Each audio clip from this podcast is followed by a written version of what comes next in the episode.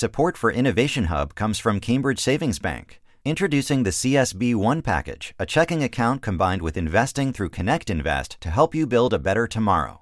CambridgeSavings.com/slash/CSB1. Welcome to Innovation Hub. I'm Kara Miller. If you stop Americans on the street and you ask them where all the jobs that we've lost to trade went, you're going to hear a couple names rise to the top.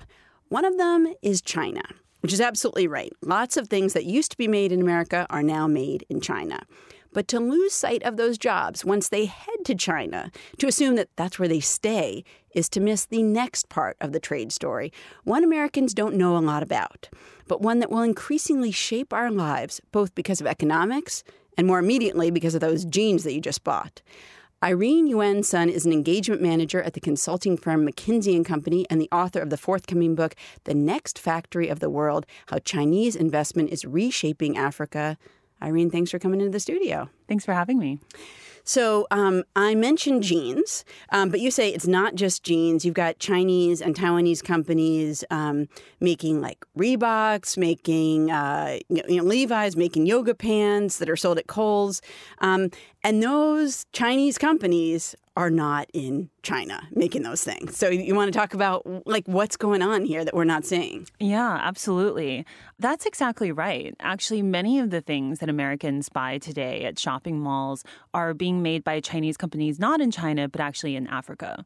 So take the country of Lesotho, which is a tiny country that probably most Americans have never heard of. Uh, it's in southern Africa. It only has 2 million people, and yet it has dozens of factories that produce clothing, apparel for Levi's, for Kohl's, for Walmart, all these brand names that we've heard of. And the owners of the factories are Chinese or Taiwanese, um, but all the workers are locals, uh, Southern Africans, locals from Lesotho. Hmm. If you take a step back and you think, well, this is maybe interesting for China. This is maybe interesting for Africa because all these jobs are being created. But why does America care? Like, do Americans really care if their yoga pants get made in China or Bangladesh or Lesotho or whatever? I would say two things about why Americans should care. So, first of all, I think they should care. Um, now, the two reasons for me would be one, America has been heavily involved, you know, as the leader of the free world, in trying to help Africa alleviate poverty and become middle income countries. And America has been engaged in that ever since independence for most African countries. It's been more than half a century. And I think we have to be really honest with ourselves and realize that a lot of the dogma of how America has tried to do this has not worked. And now there's this big new opportunity that Africa can industrialize and actually change the structure of its economies by using manufacturing investment from China. And so this is a historic opportunity towards a goal that America has been putting resources and energy and people in for a long time. The second reason that I think America should care is, you know, on the global arena, China is taking on this new interesting leadership position in the world. And China has unique things to offer. And I think Americans, you know, have this way of defaulting uh, into perceiving you know issues with China as a zero sum game. And I think for the benefit of the world it's helpful to start examining these these phenomena like this one where China is actually playing a really unique positive role that doesn't take anything away from the US it's not like there are labor intensive factories that the US could be outsourcing to Africa today right? And for the peace and security of the world I think it's really helpful for Americans to, start recognizing these unique roles that China can play for the, our shared prosperity can you give an example of an African worker you met whose life has been changed by a Chinese company coming to uh, Africa? Like, where do they work? What do they do? How's their life been changed? Yeah. Um, one person that comes to mind is a man named Ahmed. Uh, he is a now middle aged man uh, from northern Nigeria, which is the poorest region of Nigeria. It's close to the area where we're hearing stories about Boko Haram today. And he, like many young Nigerian people, uh, didn't receive a very high quality public education. And when he got out of school, he basically tried to find odd jobs on the street to make ends meet. Nothing very steady. The youth unemployment rate in Nigeria is extremely high. And one day he meets a man named Mr. Wang on the street. And Mr. Wang is this guy from China that had just arrived in Nigeria and wanted to set up his own factory. But Mr. Wang doesn't really speak English very well. So the two people are like, you know, sign motioning as best they can on they don't the street. speak any of the same languages. Okay? exactly. And Mr. Wang says he needs a driver. So Ahmed becomes his driver and starts doing odd jobs in addition to driving uh, as Mr. Wang's setting up his factory, which is a cardboard box factory. And one day, Mr. Wang decides he needs to buy a car.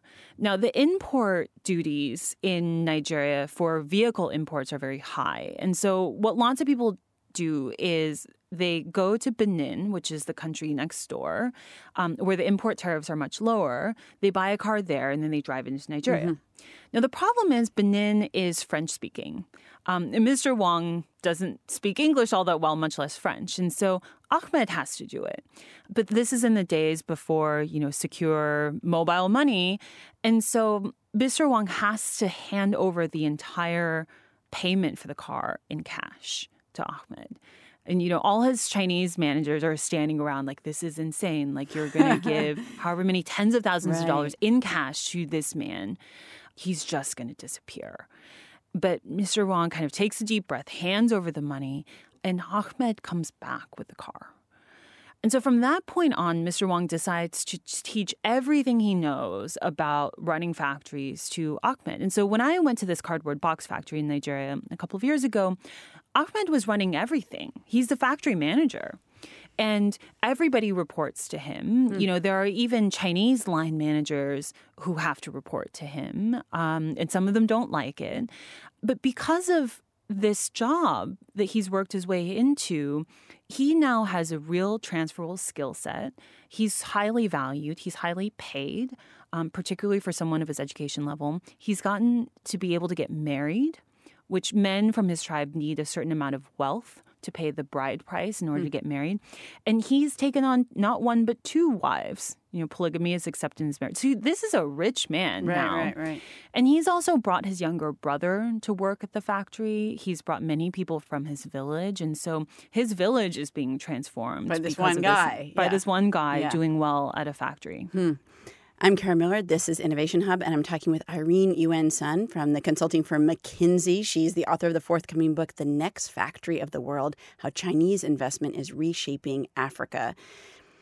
It's interesting, you know, you have pointed out uh, this sort of paradigm shift that's going on about how you know, America for a long time, and even now, I think largely, has thought of Africa as a place that receives aid, food aid, and other kinds of aid. You know, a very poor place, uh, has famines, not which is not untrue, but instead of thinking of it as a poor place, China thinks of it as a place of like potential huge investment, like huge riches. And it's sort of a turning on its head of the way that America has thought about Africa for many decades. How did China first come to think of Africa as a, a place where, again, like huge riches could be made? Yeah. It's it's an interesting mindset um, difference that you point out. And one of the reasons why I'm so fascinated by this phenomenon, which is that China sees in Africa what it itself was huh. a generation ago. We have to remember, you know, I'm 31 now. When I was a kid in China, there were very few highways. Um, this was a country where meat was rationed. Uh, you got a coupon of how much meat you could buy. You know, this was a poor place. And China itself, over the last generation, has gone through the most remarkable poverty alleviation record that any country in the history of the world has. And it's done that on the back of attracting foreign investment, attracting business, and getting businesses to grow. And so I think there is a core belief that the poor places in the world can do this. Mm-hmm. And it's mm-hmm. not a theoretical belief, it's a very practical belief. I hear the refrain a lot from Chinese entrepreneurs that I meet in Africa that, oh, this, you know, Ethiopia or Nigeria or Lesotho, wherever they happen to be standing as they're talking to me, this is just like my hometown Really? 30 years ago. Interesting. And that is a powerful, powerful belief that's good for Chinese entrepreneurship, but also good for Africa, I think. So um, we've talked a lot about the upsides for Africa, the upsides for China. Um, talk a little bit about what are there downsides for Africa that you know Chinese companies move in and obviously to some degree for good or bad change the economic order, maybe change the social order. Like what are the downsides here? Yeah, there are downsides. Um, and industrialization is not an easy process. It wasn't easy when it happened in China. Um, there's major environmental degradation, for example, that China is experiencing today because of the way that industrialization mm-hmm. was done. And if you go back to, for example, when the US industrialized, there were huge corruption scandals. I mean, that era of American history is, is just scandal ridden. Um, in the UK as well, the first country to industrialize, I mean, there's all these stories of London being filled with soot. And so this I is mean, not. People would come. I, I I remember stories. People would come home at the end of the day, and they had to change clothes because the white clothes they had were now yes. brown from a day out, exactly. just one day. I mean, that was just how messed up the air was. Exactly, yeah. exactly. So, you know, there are real downsides to industrialization to the environment and oftentimes to labor um, because oftentimes labor unions um, and the protections that we have for workers in a society are playing catch up with how quickly businesses are investing in mm-hmm. new forms of aggressive new investment are coming in. And you see that in Africa today. And so, for example, I uh, traced the story of a worker named Kenneth Frederick who died on the job. He was electrocuted to death at a Chinese factory in Nigeria. And I basically went and tried to talk to everybody who knew anything about this. The short answer is no one knows what happened truly and whose fault it was. The company says that Kenneth had basically disregarded some of their safety regulations, and that was the primary cause of death. The worker rights agency uh, organization thought that it was because the company um, didn't provide enough training and safety equipment that he died.